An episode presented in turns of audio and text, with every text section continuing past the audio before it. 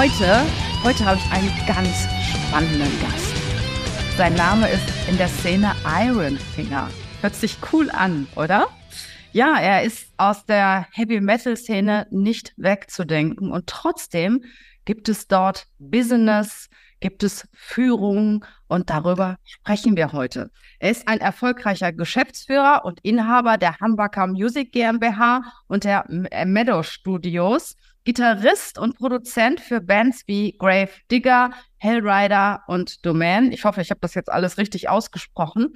Und ich habe ihn kennengelernt auf dem internationalen Markenkolloquium, wo Führungskräfte Unternehmer sind, hat er von sich, seiner Strategie, seinem Unternehmen berichtet. Und ich habe gedacht, wow, ja, ihn müssen wir auch heute mal in meinen Podcast holen. Axel Litt.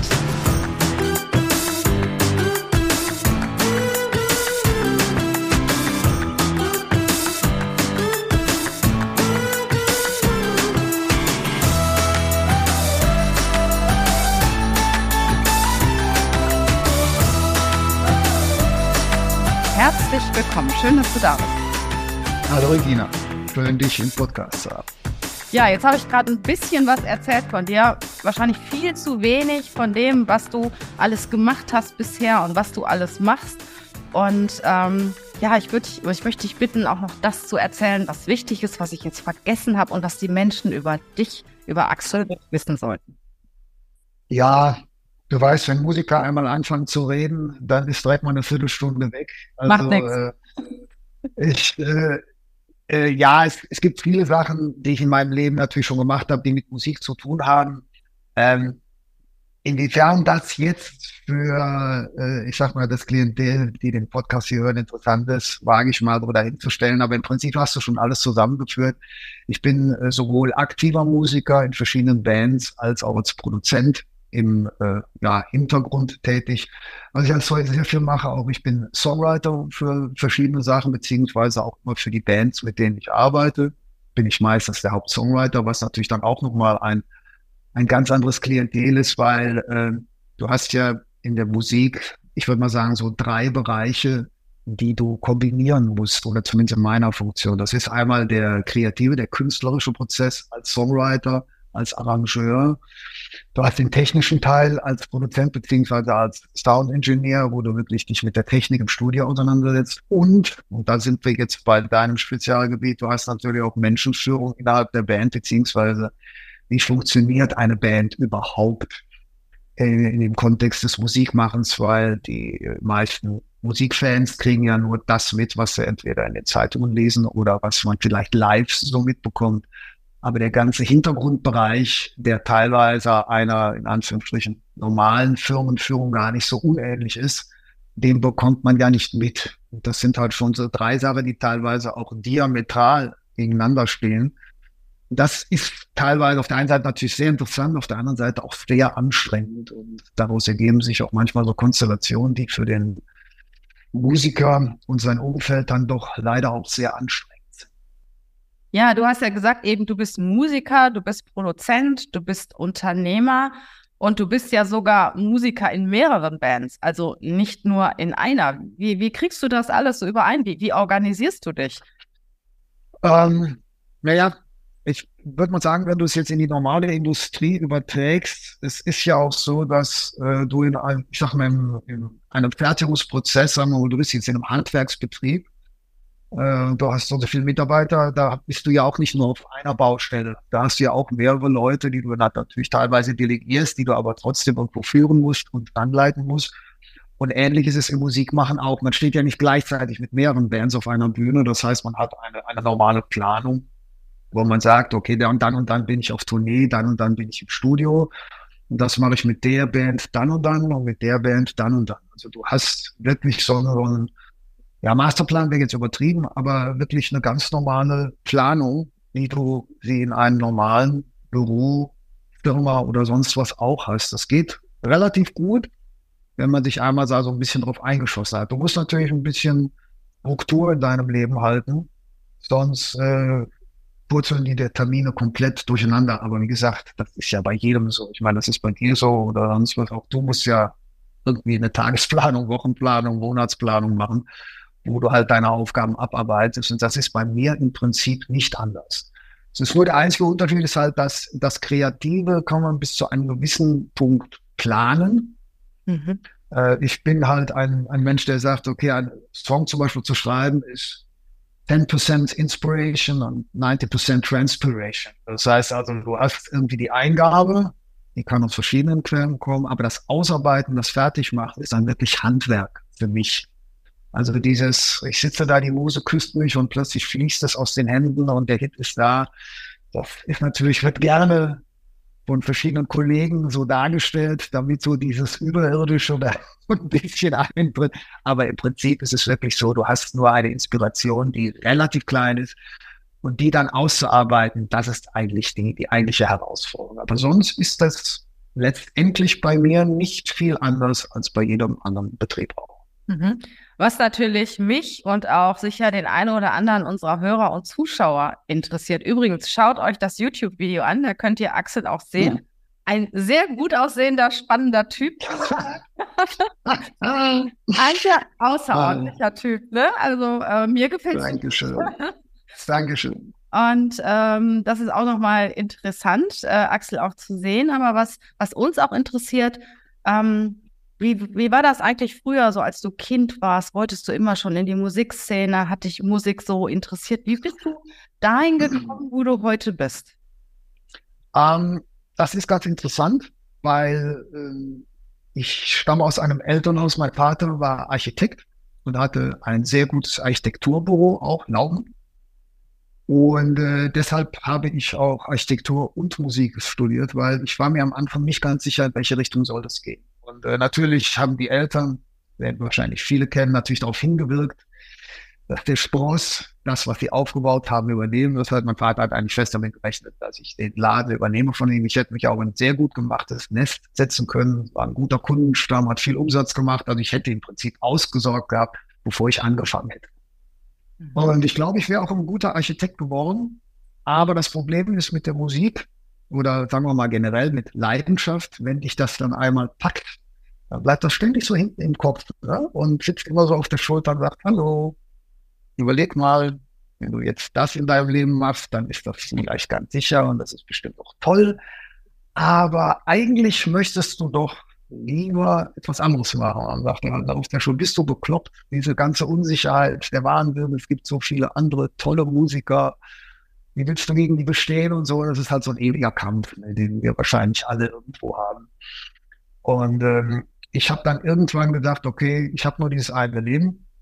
Bin Atheist, ich glaube nicht an Wiedergeburt, sonstiges. Und ich dachte, gut, also dann müssen wir das so führen, wo ich glaube, dass ich gut genug bin und auf der anderen Seite dann aber auch doch bestehen kann und habe mich dann für die Musik entschieden, was mein Vater sehr verärgert hat damals. Das muss man auch dazu. Wir hatten dann auch mal ein bisschen Krach so ungefähr zehn Jahre lang. Oh. ja, er war dann doch sehr herb enttäuscht. Ne? Das, äh, er hat die Musik immer gemocht, aber es war natürlich für ihn jetzt nicht so das, sagen wir so, das Aushängeschild. Klar, ist, äh, ne? Nachkriegsgeneration, das kann man auch alles, heute verstehe ich ihn perfekt. Damals habe ich natürlich gesagt, junger Bursch oder die kannst du noch. Und ähm, aber es war dann so, was ich dann sehr interessant fand, war, als ähm, ich dann so Stück für Stück etwas bekannter wurde und ihm dann auch immer mal Sachen präsentieren konnte, wo er merkte, hm, ein bisschen was muss der doch können. Und äh, dann waren dann zwei Punkte, die ihn dann völlig äh, gesagt haben, hat man so, okay, er muss wohl doch was drauf haben. Das war das erste war so eine Signature-Gitarre, die für mich von Farmus gebaut wurde. Da war mein Name ins Skriptbrett eingelegt. Mhm. Da war er total begeistert, dass eine Firma hingeht und für seinen Sohn so etwas baut. Aber der Knaller war dann, also wie ich das erste Mal im ZDF im Fernsehen gesehen habe, da habe ich dann den Ritterschlag bekommen. Also ja. ZDF, ne, ZDF und der Sohn ist da drin. Okay, also dann, also das heißt zum Schluss, so im höheren Alter, haben wir da wieder zusammengefunden und konnten auch die ganzen Probleme glücklicherweise wieder ausmerzen, bevor er dann leider verstorben ist. Mit meiner Mutter war das ganz toll. Meine Mutter hat immer zu mir gehalten. Ich hätte alles machen können. Also ich hätte, äh, weiß der Teufel, die hätte das auf jeden Fall toll gefunden und dadurch kriegst du natürlich unglaublich viel Bestätigung und Selbstbewusstsein, was mir später auch manchmal im Weg gestanden hat, wegen Mangel, mangels Reflexion. Aber ähm, das heißt, meine Mutter hat viel damit zu tun, dass ich dann halt wirklich auch mich getraut habe zu sagen, ich nehme den harten Weg. Mhm. Wann standst jo. du das erste Mal auf der Bühne? Schon als Kind oder wie bist du denn zu den Bands gekommen? Ich äh, stand das erste Mal, ja, ich glaube, es war mit dem Schulorchester. Da muss ich so 14, 15 rum gewesen sein. Da gab es so diese Sonntags-Vormittags-Matinees, wo dann halt äh, aus den Schulen verschiedene Orchester gebildet wurden. Und eins war zum Blasorchester, eins war ein Tanzorchester und eins war das Jazz-Rock-Ensemble. Ja, dann war natürlich klar, dass ich ins Jazz-Rock-Ensemble musste. War auch, äh, wenn ich das mit heute vergleiche, das ist ja eine, eine Katastrophe, wie es an den Schulen aussieht. Nicht nur, dass sowas überhaupt nicht mehr denkbar ist, dass man aus einer Schule drei oder vier Orchester formt, weil so viele Kinder Musik machen und auch gerne das aufhören wollen. Mhm. Dann weiß ja, Musikunterricht wird gestrichen, Kunst wird gestrichen, also alles, was Kreativität in den Köpfen hervorruft bei den Kindern, was extrem wichtig ist. Ist ja auch nachgewiesen, dass wenn du ein Instrument lernst, auch deine Fähigkeiten außerhalb der Musik zunehmen. Mhm. Aber das ist ein anderes Thema. Und ähm, ja, und da bin ich, glaube ich, das erste Mal so auf die Bühne und habe direkt gemerkt, das ist irgendwie so mein Ding. Mhm. Und dann kamen halt verschiedene Schülerbands dazu und so weiter. Dann ging es irgendwann mal ein bisschen, ich komme ja auch ursprünglich aus Köln wie du weißt. Ja, ja, leider bist du nicht mehr da. leider bin ich nicht mehr da. Mein Akzent müsste man vielleicht hier und da noch hören. Und äh, ja, der, äh, dann ging es halt aus Köln raus. Ja, und bei den ersten professionellen Bands hatte ich tatsächlich da im Ruhrgebiet, weil da war damals in den 80ern halt deutlich mehr los. Und es gab auch mehr Auswahl an Musikern, mit denen wir das machen konnten. Und äh, Köln war so was Hardrock und Heavy anging, doch immer so ein bisschen das mal hart unterbelichtet. Das war nie so die Szene schlechthin. Weil er hat eine super Musikszene, aber Köln war sehr stark, zum Beispiel damals im Jazz verhaftet, herausragende Musiker und so. Und ich wollte halt mehr in die härtere Ecke. Und da war ich im Ruhrgebiet sehr gut aufgehoben und bin deshalb dann auch, hab da oben auch studiert und habe dann eine Zeit in Dortmund, eine Zeit in Bochum erlebt. Aha. Und dann bist du schon in die ersten Bands gegangen. Bist, warst du in einer Band oder in mehreren? Das wundert mich ja so ein bisschen, dass du in mehreren Bands spielst. Naja, das war mein, mein Problem ist immer, ich habe mich nicht als, als, oder Problem ist jetzt der falsche Ausdruck. Äh, ich habe mich nie als, äh, ich sag mal, als Heavy Metal Musiker oder Hardrock Musiker gesehen. Ich habe mich immer als Musiker gesehen.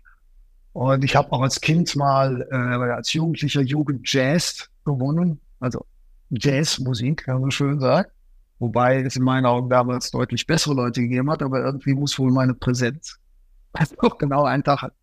Vorher hatte meine damalige Freundin mit mir Schluss gemacht. Ich war total am Boden zerstört und habe es aber geschafft, diese, diese Mixtur aus Trauer und Wut in die mhm. Musik reinzupacken und habe eine Präsenz auf der Bühne abgeliefert, wo die Juroren gesagt haben, wow.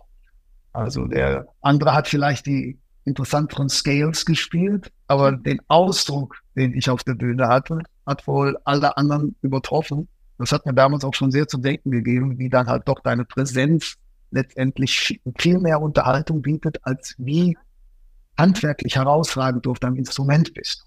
Mhm. Weil, wie gesagt, ich bin mir sicher, ich habe da so zwei im Hinterkopf, die waren deutlich besser als ich, aber alles sind wir. Und äh, ja, und dann kamen halt die äh, verschiedenen Bands. Meistens war man in einer. Oder ich habe auch hier und da mal ausgeholfen, aber ich hatte dann noch Studiojobs, wo Leute mich angerufen haben, hier könntest du vielleicht mal da aushelfen, unser Gitarrist kriegt es nicht drauf oder der hat einen Unfall oder was auch immer. Äh, und so hat man dann mal ausgeholfen. Und ich habe aber, wie gesagt, nebenbei immer noch studiert. Also äh, es war nicht so, dass ich rund um die Uhr Musik machen konnte. Aber äh, so kommt man dann so langsam ein bisschen mit verschiedenen Leuten zusammen. Und da kam dann halt auch erst meine richtig, richtig erste professionelle Band, war halt Domain, mit denen ich dann auch ganz gute Erfolge in den 80ern hatte. Und dann entwickelte sich das so Stück für Stück weiter, dass der Name halt immer bekannter wurde. Ich meine, man darf nicht vergessen, wir hatten damals kein Internet. Wir, hat, wir hatten ja nichts. Mhm. Das schön sagt. Wir hatten äh, wir hatten nur Anzeigen in Fachmagazinen. Wenn da mal ein Gitarrist gesucht wurde, dann musste man die Kleinanzeigen durchlesen. Wir hatten keine sozialen Medien. Das heißt, es gab nur wirklich Print und klassisches Advertising. Und Litfaßsäulen oder so, wie man bekannt werden konnte, was halt sehr langfristiger war, auch viel lokaler. Man konnte natürlich nicht wie heutzutage global, geschweige denn international denken, sondern man musste wirklich erstmal so im Kleinen anfangen. Dann hast du ja so eine kleine lokale Base aufgebaut und das wurde dann immer mehr. Dadurch warst du aber auch recht gefestigt. Wenn du erstmal in deinem kleinen Rahmen gut warst, warst du auch stark genug, um nach außen aufzutreten. Das heute manchmal so ein bisschen problematisch ist, finde ich, gerade für junge Künstler, die anfangen, die werden so mit Erwartungshaltung zugekleistert, mhm. dass die gar keine Chance haben, erstmal ihre Persönlichkeit, ihren, ihren Stilistik und so zu finden. Ja, und äh, das hat, wie gesagt, das hatte damals alles Vor- und Nachteile. Ich würde sagen, das gleicht sich wahrscheinlich aus mit heute. Mhm. Hattest du seinerzeit auch irgendwie so ein ganz großes, übergeordnetes Ziel. Also ich hatte vor einiger Zeit ja mal Patricia Kelly im Interview und die hat mir gesagt, so, wir hatten nichts zu essen. Wir saßen alle in der U-Bahn und wussten nicht, wie wir, wie wir den Tag überleben sollten. Dann haben wir alle die Köpfe zusammengesteckt und gesagt, wir wollen mal Stadien füllen. Ähm, ja. Gibt es sowas bei dir auch? Hast du mal so einen Moment gehabt, wo du gesagt hast, boah, das will ich? Und was du dann auch im Endeffekt geschafft hast? Ja, es gibt so also es, bei mir gab es nicht das Thema, das große Thema, aber es gibt natürlich so diese, diese Abstufungen, die man so im Leben als Künstler erreichen möchte. Und als, Künstler zum einen möchtest du natürlich, äh, gerade wenn du Songwriter bist, möchtest du natürlich den einen oder die paar Songs schreiben, die man vielleicht dann auch was länger hört. Äh, klar, jeder träumt davon, Yesterday geschrieben zu haben oder so, aber selbst wenn man heute Yesterday schreiben würde, wäre, es hätte es wahrscheinlich nicht mehr die Bedeutung, als McCartney es damals geschrieben hat. Aber mein großer Aufhänger damals war dann immer, oder allgemein war es so, wenn du eine USA-Tournee machst, dann bist du der König. Und das war für Deutschland damals immer so das gelobte Hard- und Heavy-Land. Und in Amerika hattest du natürlich an jeder Ecke einen fantastischen Musiker, die alle fantastisch aussahen und fantastisch spielen konnten und eine extrem starke Struktur. Und warum sollten die auf irgendeine deutsche Band warten? Und es hat dann tatsächlich, ja, bis vor, Moment, wann war es? Vor sieben Jahren habe ich dann meine erste USA-Tournee mhm. geschafft.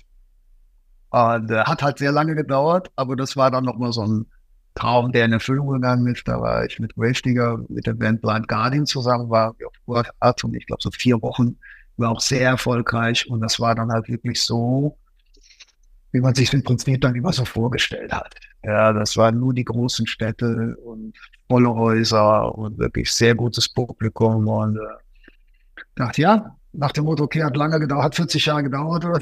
aber ich habe mhm. endlich gestartet. Ja, und natürlich der Klassiker, das erste Mal deinen Namen oder dein Bild auf einer CD oder damals noch Vinyl zu sehen, ist natürlich auch eine tolle Sache. Mhm. Und das sind so einzelne Abstufungen, wo du dann das Gefühl hast, deine Wertigkeit ist etwas gestiegen.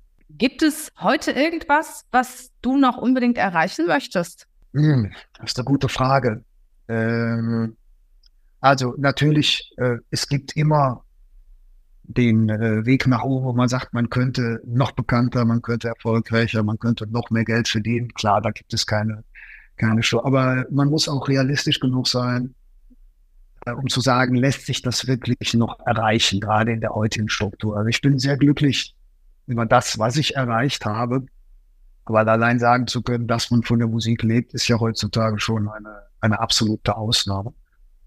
Ähm, was ich gerne noch mal machen möchte, ich würde gerne noch so zwei, drei Songs schreiben, die etwas Bestand haben. Am liebsten natürlich mich überleben, aber das ist jetzt halt sehr groß gedacht. Mhm. Ob das heute in der heutigen Medienstruktur überhaupt noch möglich ist, ist wieder eine ganz andere Frage. Äh, das wäre eine Sache, die ich wirklich gerne machen würde. Aber das liegt nicht in meiner Hand oder nur begrenzt in meiner Hand. Ich kann nur meine Fähigkeiten, die ich habe, einbringen. Ob ein Song dann wirklich ein Hit wird oder ob der Bestand hat, das liegt leider in Händen von Dritten, die du selber nicht machen kannst. Da brauchst du die entsprechende Vertriebskanäle, du brauchst auch immer das Quäntchen Glück, was sich zur richtigen Zeit am richtigen Ort bringt. Es war damals, war das, äh, als Wetten das kam, war das überhaupt kein Problem. Aber wer am Samstagabend mit Thomas Gottschalk mal kurz da auf der Bühne Vollplayback gegeben hat, war auf jeden Fall am nächsten Tag mindestens in den Top Ten von den Charts, meistens auf Platz eins. Was meinst du, was da geschachert wurde im Hintergrund, was da wahrscheinlich Summen geflossen sind, welche Bands da auftreten und welche nicht, gerade wenn es mal ein bisschen unbekannt okay. war. Ja, da ist dann schon gut was gelaufen, weil jeder wusste, Auftritt bei Wetten das und du bist ein gemachter Mann in diesem Fall. Das ist heute natürlich nicht mehr möglich. Die Medien sind halt viel stärker aufgefächert. Du hast eine viel größere Zersplitterung auch in die jeweiligen Interessengruppen. Du hast auf der einen Seite natürlich einen super Zugriff ermöglicht, auf der anderen Seite allerdings auch äh, durch diese Übersättigung der verschiedenen Sachen es für gerade für neue Künstler auch sehr schwer macht, sich erstmal einen Namen zu machen. Da muss man mhm. schon extrem outstanding sein, um da überhaupt in irgendeiner Form ja, zu bestehen. Mhm. Hattest du mal irgendwann so in deiner beruflichen Karriere mal so ein ganz besonderes, vielleicht peinliches, vielleicht außerordentliches Erlebnis, sowas, dass du auf der Bühne standst und es ist äh, der Strom war weg oder irgend sowas, wo du sagst, oh shit und und ja, wie bist du dann damit umgegangen? Das ist ja auch mal so interessant, vor allen Dingen, wenn du mit vor so vielen Menschen spielst. Ne?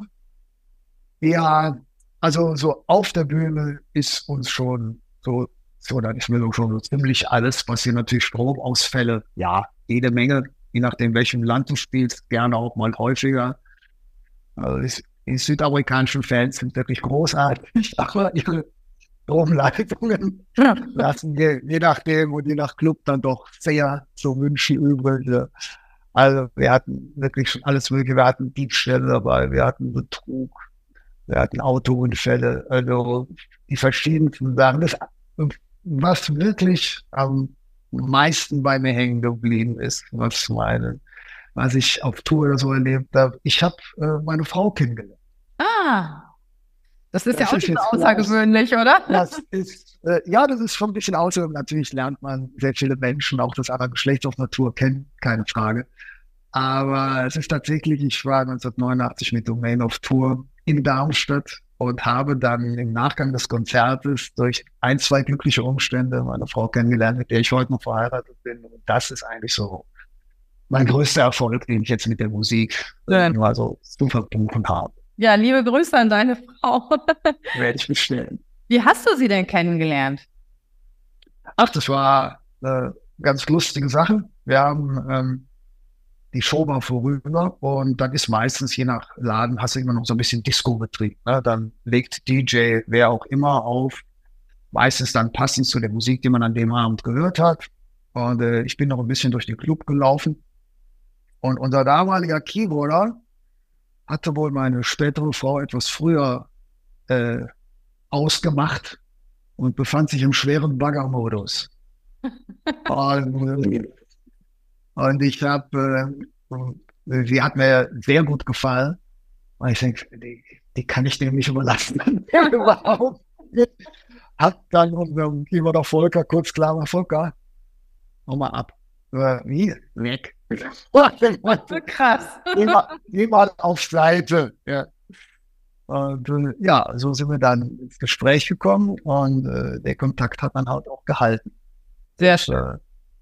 Also ich musste mich etwas anstrengen, aber Volker hat dann schnell erkannt, äh, dass es mir um etwas mehr ging als bei ihm und hat dann freundlicherweise Platz gemacht.